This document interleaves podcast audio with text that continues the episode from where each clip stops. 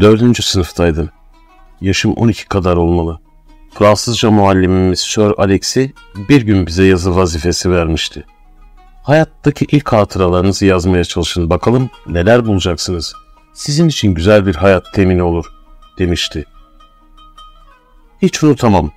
Yaramazlığımdan, gevezeliğimden bakan öğretmenler o sınıfta beni arkadaşlarımdan ayırmışlar. Bir köşede tek kişilik bir küçük sıraya oturtmuşlardı. Müdirenin söylediğine göre ders esnasında komşularımın lakırdıya tutmamayı, uslu uslu muallimi dinlemeyi öğreninceye kadar orada bir sürgün hayatı geçirmeye mahkumdum. Bir yanımda kocaman bir tahta direk vardı. Ne yapısı sınıftan çıkarılmasına imkan olmayan ve ara sıra çakımın ucuyla ötesine berisine açtığım yaracıklara stoik bir vakarla tahammül eden, sessiz sedasız, ağırbaşlı ve upuzun bir komşu.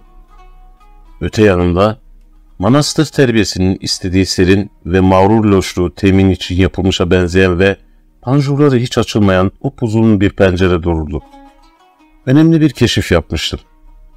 Göğsümü sıraya yaslayıp çenemi biraz yukarı kaldırdığım vakit panjurların arasından gökyüzünün bir parçasıyla bir büyük akasyanın yaprakları arasından tek bir apartman penceresi ve bir balkon parmaklığı görünürdü. Doğrusunu söylemek lazım gelirse manzara hiç de zengin değildi. Pencere her zaman kapalı durur, balkon parmaklığına hemen daima bir ufak çocuk şiltesiyle yorgan asılırdı. Fakat ben bu kadarından da memnundum. Ders esnasında ellerim çenemin altında kilitli, sör hocalarıma çok ruhani görünmesi gereken bir vaziyette gözlerimi göğe, panjur aralıklarından görünen hakiki gökyüzüne uydurduğum zaman onlar bunu bir uslanma başlangıcı olarak sevinirlerdi. Ben de onları atlatarak bizden gizlemeye çalıştıkları hayatı seyrediyormuşum gibi bir şey, bir atlama ve intikam zevki duyardım. Sir Alex'i izahatını bitirdikten sonra bizi çalışmaya bırakmıştı. Ön sıraları süsleyen ağırbaşlı sınıf birincileri hemen işe koyulmuşlardı. Yanlarında olmadığım halde ne yazdıklarını omuzları üzerinden okumuş gibi bilirdim. İlk hatıranı, sevgili anneciğimin küçük karyolamın üstüne eğilen müşfik altın sarısı başı, bana muhabbetle gülümseyen gök mavisi gözleridir, tarzında şairane bir yalancılık. Hakikatte annecikler altın sarısı ve gök mavisinden başka bir renklerde de olabilirdi. Fakat sörlerde okuyan kızların kaleminden bu renklere boyanmak, o biçareler için mecburiyet bizim için bir usuldü. Bana gelince ben bambaşka bir çocuktum. Çok küçük yaşta kaybettiğim annemden aklımda pek fazla bir şey kalmamıştı. Fakat herhalde altın saçlı ve mavi gözlü olmadığı kesindi. Böyle olunca da hiçbir kuvvet bana onu asıl çehresinden başka bir çehreyle düşündürmeye ve sevdirmeye muktedir değildi. Beni bir düşüncedir almıştı. Ne yazacaktım? Duvardaki boyalı Meryem tablosunun altına asılmış hukuklu saat durmadan yürüdüğü halde ben hala yerimde sayıyordum.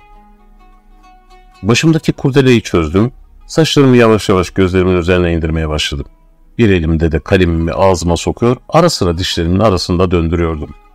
Filozofların, şairlerin yazı yazarken burunlarını kaşımak, çenelerinin derilerini çekiştirmek gibi garip garip huyları vardır ya, Kalemi ısırmak ve saçlarımı gözlerimin üstünde dağıtmak da benim düşüncelerime daldığını alametti. Bereket versin benim düşünce saatlerim çok nadirdir. Çünkü o takdirde hayatım masallardaki meşhur çarşamba karısı ve ocak anasının hayatı gibi karma karışık bir saç kümesi içinde geçecekti. Aradan seneler geçti. Yabancı bir şehirde, yabancı bir otel odasında sırf bitip tükenmeyecek gibi görünen bir gecenin yalnızlığına karşı koymak için hatıralarımı yazmaya başladığım bu saatte bir elim yine aynı küçük çocuk tavırlarıyla saçlarımı çekiştiriyor, gözlerimin üstüne indirmeye uğraşıyor. Bunun sebebine gelince öyle sanıyorum ki ben etrafımdaki hayata pek fazla kendini kapıp koyveren hafif ve dikkatsiz bir çocuktum. Besbelli sıkı zamanlarda kendi kendimle, kendi fikirlerimle yalnız kalmak için gözlerimle dünya arasında bu saçlardan bir perde koymaya çalışıyordum.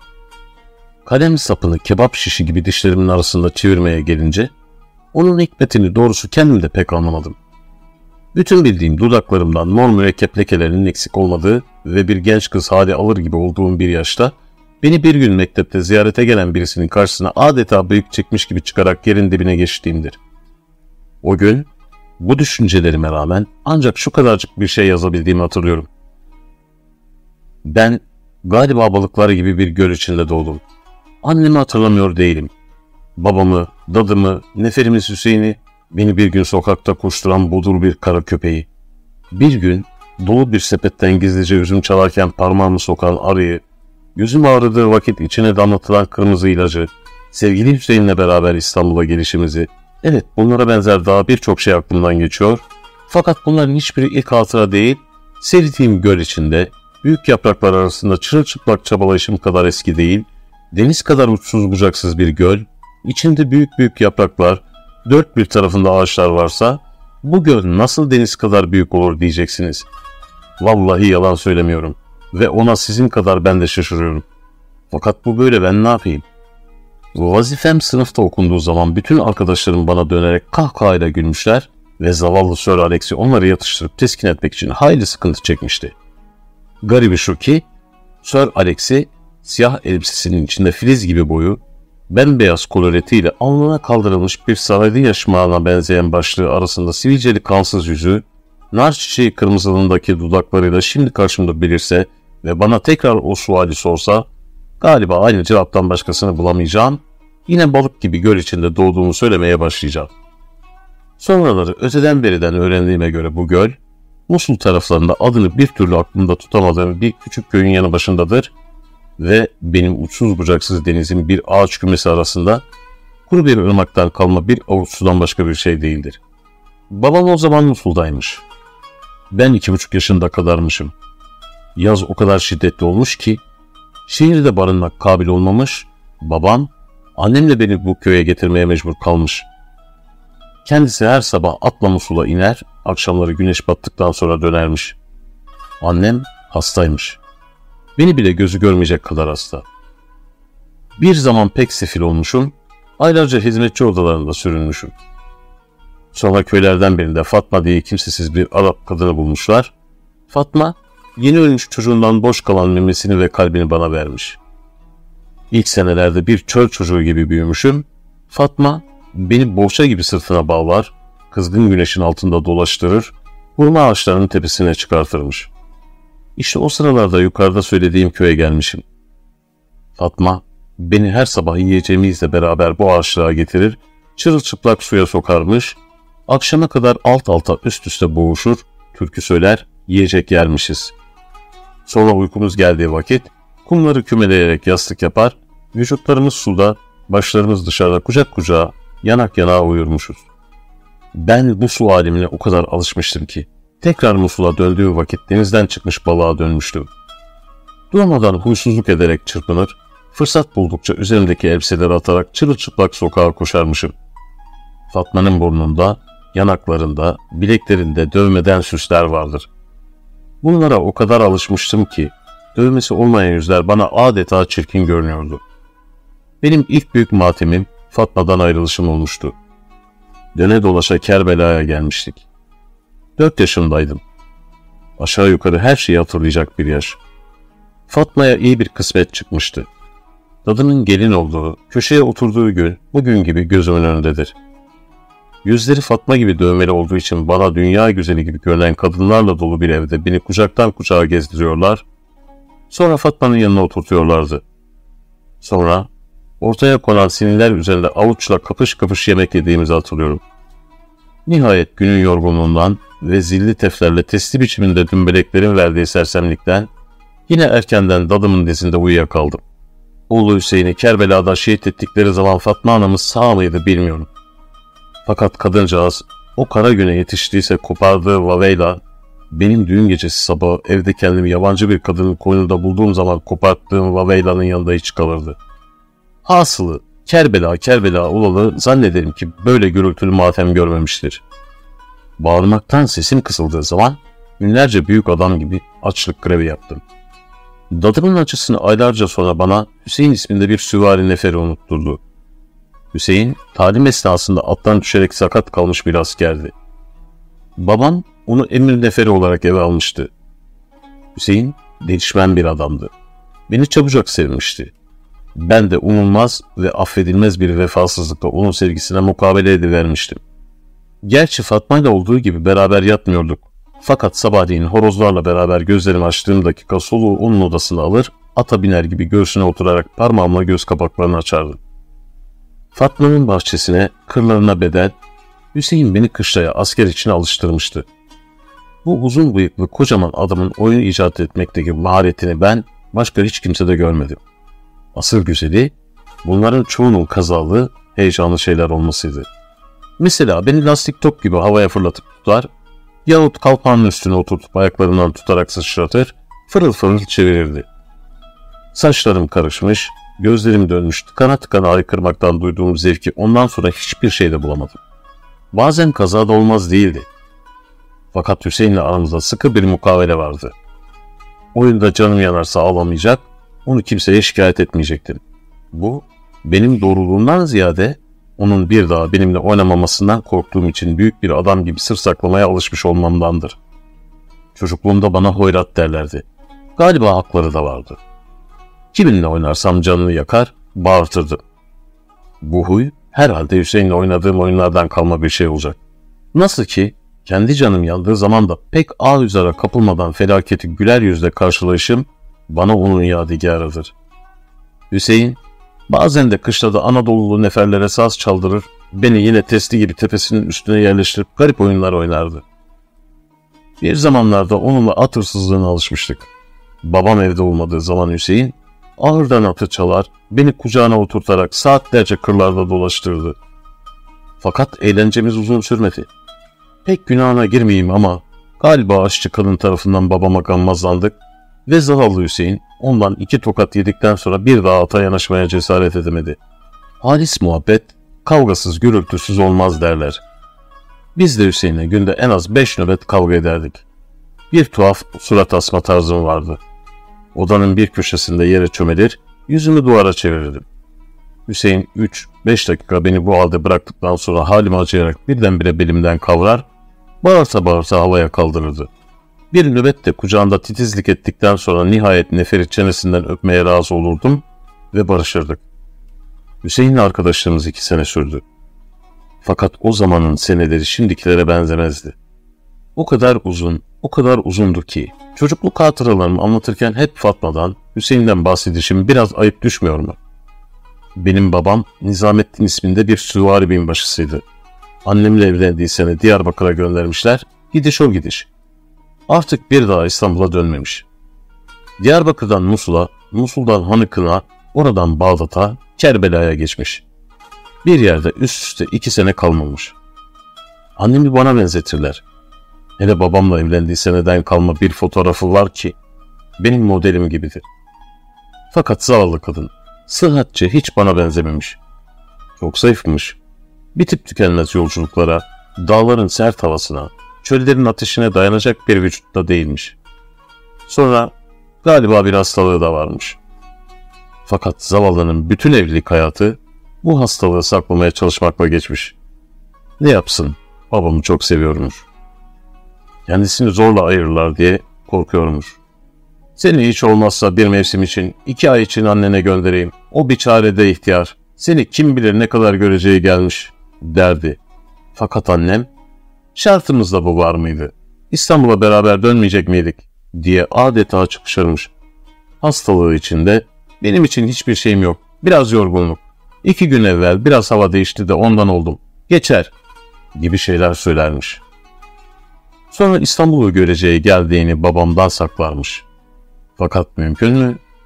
Daha uykuya dalalı iki dakika olmadan uyandırır ve kalenderdeki yalımızda, civarındaki koruda veyahut boğazın sularında geçmiş bir uzun rüyayı anlatırmış. Birkaç uyku dakikasına bu kadar uzun rüyaları sığdırmak için insanın o yerleri herhalde çok, çok göreceği gelmiş olması lazım gelmez mi? Büyük annem Serasker kapısına, Mabeyincilerin konaklarına giderek ağlayıp sızlıyormuş fakat bu yalvarmalar bir türlü netice vermiyormuş. Nihayet annemin hastalığı artınca babam, hiç olmazsa onu İstanbul'a götürmek için bir ay izin istemiş ve cevap beklemeden yola çıkmış. Mahfeler içinde çölü geçişimiz bugünkü gibi aklımdadır. Beyrut'ta denize kavuşmak annemi biraz canlandırır gibi olmuştu. Misafir olduğumuz evde beni yatağına oturtarak saçlarımı tarıyor, ellerimin kirli, düğmelerimin kopuk olmasını aldırmadan başını göğsüme kapayarak ağlıyordu. Bir gün büsbütün ayağa kalktı. Sandığından yeni elbiseler çıkararak süslendi. Akşamüstü babamı karşılamak için aşağı indik. Babam, bende biraz vahşi tabiatlı, sert bir asker hatırası bırakmıştır. Fakat annemi ayakta görünce sevinçle konuştuğunu, yeni yürüyen bir çocuk gibi onun bileklerinden tutarak ağladığını hiç unutmam. Bu bizim bir arada geçirdiğimiz son gün oldu. Annemi ertesi gün açık bir sandığın kenarında, başı bir çamaşır bohçasının üstüne düşmüş, dudaklarından bir kan lekesiyle ölü bulmuşlar. Altı yaşında bir çocuğun epeyce şeylere aklı ermesi lazım gelir. Fakat ben nedense hiçbir şey sezmemiştim. Bulunduğumuz ev kalabalıktı. Birçok günler büyük bir bahçede çocuklarla boğuştuğumu, Hüseyin'le beraber sokaklarda, deniz kenarlarında, cami avlusu gibi kubbeli yerlerde dolaştığımı biliyorum.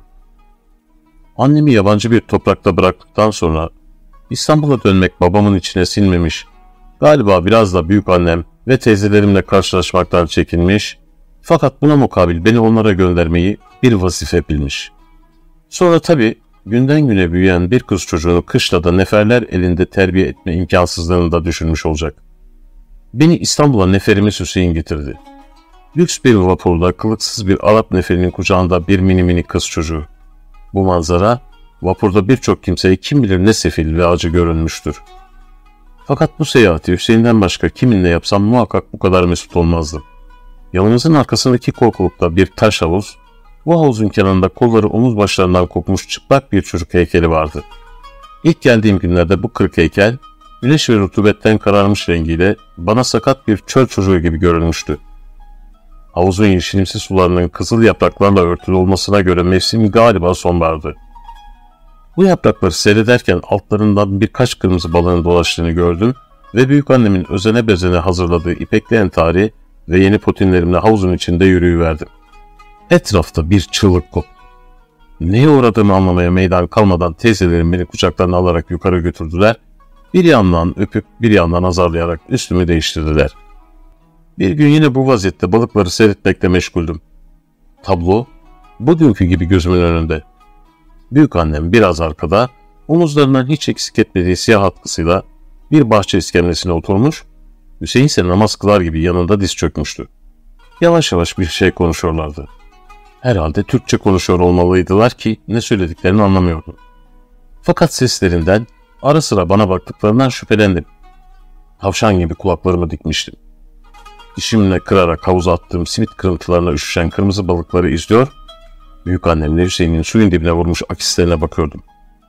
Hüseyin, bana bakarken kocaman mendiliyle gözlerini siliyordu.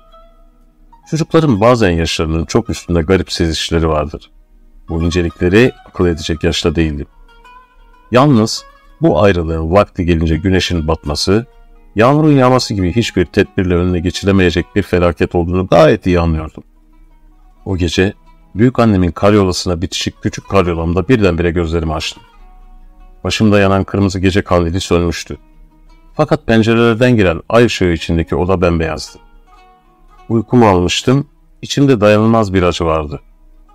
Bir zaman bileklerime dayanarak büyük anneme baktıktan, onun uyuduğuna kanaat getirdikten sonra yavaşça karyolanından indiğim, ayaklarımın ucuna basarak odadan çıktım. Başka çocuklar gibi karanlık ve yalnızlıktan korkmazdım. Merdiven tahtaları gıcırdadıkça büyük bir insan ihtiyatıyla yerimde durarak ağır ağır sofaya indim. Kapıları sürgülemişlerdi. Fakat bahçe kapısının yanındaki pencere açık bırakıldığı için dışarı atlamak bana bir saniyelik iş oldu. Hüseyin, bahçenin ta öbür ucundaki bahçıvan kulübesinde yatardı. Beyaz gecelik gömleğimin uzun etekleri bacaklarıma dolaşa dolaşa oraya koştu. Hüseyin'in bir kerevet üzerine serilmiş yatağına sıçradım. Onun uykusu çok ağırdı. Zaten Arabistan'dayken de sabahları onu uyandırmak çok zor bir işti. Gözlerini açmaya razı olması için ata biner gibi göğsüne oturup sıplamak, uzun bıyıklarını dizgin gibi yoklayıp çekmek ve bir süre bağırtmak lazım gelirdi. Fakat bu gece ben onu uyandırmaktan korkuyordum. Uyanırsa beni eskisi gibi koynuna yatırmaya razı olmayacağından bütün yalvarmalarıma rağmen kucağına alarak büyük anneme teslim edeceğinden emindim. Zaten bütün istediğim son bir gecemi daha onun koynunda geçirmekten ibaretti.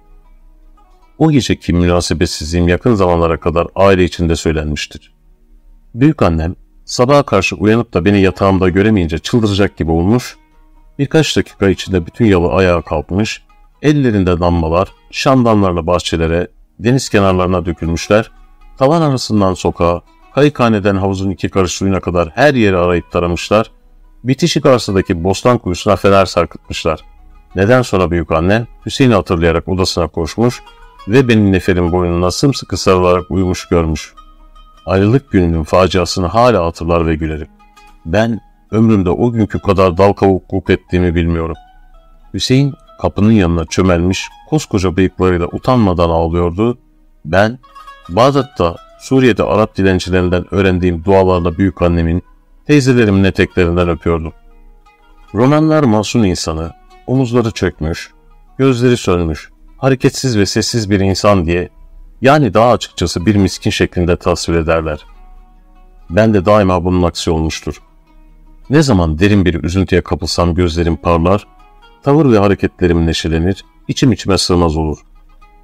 Dünyayı hiçe sayıyormuşum gibi kahkahalarla gülerim, türlü gevezelik ve delilikler yaparım. Bununla beraber öyle sanıyorum ki yakın kimsesi ve başkalarına açılmaya kabiliyeti olmayan insanlar için bu daha iyi bir şeydir. Hüseyin'den ayrıldıktan sonra da böyle yaptığımı hatırlıyorum. Yaramazlıktan kuduruyor, beni eğlendirsin diye getirdikleri akraba çocuklarına saldırarak canlarını yakıyordum. Yabancılar tarafından ayıplanacak bir vefasızlıkla Hüseyin'i çabucak yakadan silkip atmıştır. Pek bilmiyorum ama ihtimal ona sahiden de dargındım. Yanımda adı anıldıkça yüzümü ekşitiyor, yeni öğrenmeye çalıştığım Türkçe kelimelerle Hüseyin pis, Hüseyin çirkin, edepsiz, ö diye yere tükürüyordum. Bununla beraber zavallı pis çirkin Hüseyin'in bana Beyrut'a çıkar çıkmaz gönderdiği bir kutu hurma hiddetimi yatıştırır gibi olmuştu. Bunların bitmesinden bir felaket gibi korktuğum halde bir oturuşta hepsini silip süpürdüm. Bereket versin çekirdekleri kalıyordu. Onlarla haftalarca eğlendim. Bir kısmını katır boncuklarıyla karıştırarak ipliğe dizdim, muhteşem bir yamyam kolyesi şeklinde boynuma taktım. Ötekileri bahçenin ötesine, berisine diktim. Aylarca her sabah küçük bir kovayla onları suluyor, bahçede bir kurma ormanı meydana gelmesini bekliyordum. Zavallı büyük annem şaşkına dönmüştü. Benimle başa çıkmak hakikaten imkansızdı. Sabah karanlığında uyanır, gece yorgunluğundan baygın düşünceye kadar gürültü ve yaramazlık yapardım. Sesim kesildiği vakit yalıyı adeta telaş alırdı. Çünkü bu, benim ya bir yerimi keserek sessiz sedasız kanımı dindirmeye çalıştığıma, ya bir yerden düşerek acıdan bağırmamak için kıvrandığıma, yahut da sandalye ayaklarını testerelemek, minder örtülerini boyamak gibi muzır bir işle meşgul bulunduğuma delalet ederdi. Bir gün kuşlara bez ve tahta parçalarıyla yuva yapmak için ağaçların tepesine çıkar, bir başka gün ocak bacasından taş atıp aşçıyı korkutmak için dam tepelerine tırmanırdım. Yalıya ara sıra bir doktor gelip giderdi. Bir gün kapıda bu doktoru bekleyen boş arabaya atlayarak hayvanları kamçılamış, bir başka günde kocaman bir çamaşır teknesini sürüye sürüye denize indirmiş, kendimi akıntıya salıvermiştim. Bilmem başkalarında da öyle midir? Bizim ailede öksüzlere el sürmek günah sayılırdı. Pek çekilmez hale geldiğim vakit verdikleri ceza, kolumdan tutarak bir odaya kilitlemekti. Bütün çocukların sakallı amca diye çağırdıkları tuhaf bir akrabamız vardı. Bu sakallı amca benim ellerime evliya parmaklığı derdi. Çünkü parmaklarım bir gün bile yarasız, beresiz olmaz ve daima kına konmuş gibi bez parçalarıyla sarılı olurdu. Akrabalarımla bir türlü geçinemezdim. Yaşça kendimden çok büyük olan akraba çocuklarını bile yıldırmıştım. Binde bir içimde bir sevgi dalgası kabaracak olursa bu da ayrı bir felaketti. İnsan gibi sevmeyi, sevdiğimi güzel güzel okşamayı öğrenememiştim. Sevdiğim insanın üstüne bir canavar yavrusu gibi atılır, kulaklarını ısırır, yüzünü tırmalar, tartaklaya tartaklaya şaşkına çevirirdim. Akraba çocukları arasında yalnız birine karşı anlaşılmaz bir çekingenlik ve cesaretsizliğim vardı. Besime teyzenin oğlu Kamran. Mamafiye ona çocuk demek de pek doğru olmazdı. Bir kere yaşça büyüktü. Sonra çok uslu ve ağırbaşlıydı. Çocukların arasına karışmaktan hoşlanmaz, elleri ceplerinde kendi kendine deniz kenarında dolaşır yahut ağaçların altında kitap okurdu. Kamran'ın kıvırcık sarı saçları, beyaz, nazik parlak bir cildi vardı. O kadar parlak bir ciltti ki, cesaretim olsa da kulaklarına yapışsam, yakından yanaklarına baksam, aynada gibi kendimi göreceğimi sanırdım. Bununla beraber çekingenliğime rağmen bir gün Kamran'la da kavga ettim. Deniz kenarında sepete koyarak taşıdığım bir kaya parçasını onun ayağı üzerine bıraktım. Taş mı pek ağırdı, o mu fazla nazikti bilmiyorum. Birdenbire bir çığlık, bir vaveyladır koptu. Şaşırdım. Bahçedeki ağaca saklanmak için tırmandım. Ne azar, ne tehdit, hatta ne yalvarma beni aşağı indiremiyordu. Nihayet bahçıvanı benim takibime memur ettiler. Öyle ki adamcağız yoluna devam ederse benim vücudumu çekemeyecek kadar ince dallara çıkmakta tereddüt etmeyeceğimi ve bir kaza çıkacağını anladı, tekrar aşağı indi. Hasılı o gece ortalık kararıncaya kadar kuş gibi ağaç dalına tünedim. Bir çare büyük annemde hiç uyku bırakmamıştım. Kadıncağız beni iyiden iyiye sevgisiyle sarmıştı. Bazı sabahlar bir gün evvelki yorgunluğunu dindiremeden benim gürültümle uyandıkça yatağından doğruluyor, benim kollarımdan tutup sarsarak ne vardı da ölüp bu yaşında bu canavarı benim başıma musallat edecek diye anneme çıkışıyordu. Fakat şurası da muhakkak ki bu dakikalarda annem karşısına çıkıp bu canavarı mı yoksa beni mi diyebilseydi büyük annem hiç şüphesiz beni alır onu geldiği yere gönderirdi. Evet hastalıklı bir ihtiyar kadının bir gün evvelki yorgunluğunu dindirmeden uykudan uyanması zordu. Fakat dinlenmiş bir vücut, ıstıraba susamış bir ruhla yataktan uyanış ve hatırlayıştaki zorluğu da unutmamak lazım. Hasılı, verdiğim zahmetlere rağmen eminim ki büyük annem benimle çok avundu ve mesut oldu. Onu kaybettiğim zaman 9 yaşlarındaydım. Babam da tesadüfen İstanbul'daydı. Zavallıyı bu sefer de Trablus'tan Arnavutluk'a kaldırmışlardı. İstanbul'da ancak bir hafta kalabilmişti. Büyük annemin ölümü onu müşkül bir mevkide bırakıyordu. Bekar zabit, 9 yaşında bir kız çocuğunu peşine takıp dağ taş sürükleyemezdi. Nedense beni teyzelerimin yanında bırakmaya yanaşmıyor, ihtimal bir sığıntı vaziyetine düşmemden korkuyordu. Ne düşündüyse düşündü, bir sabah beni elimden tutarak vapura bindirdi, İstanbul'a geçirdi. Köprüde tekrar bir arabaya binerek bitip tükenmez yokuşlardan çıktık, çarşılardan geçtik, sonra büyük bir taş binanın kapısı önünde durduk. Burası benim 10 sene kapalı kalacağım sör mektebiydi. Bizi kapının yanında perdeleri ve panjurları kapalı loş bir odaya aldılar.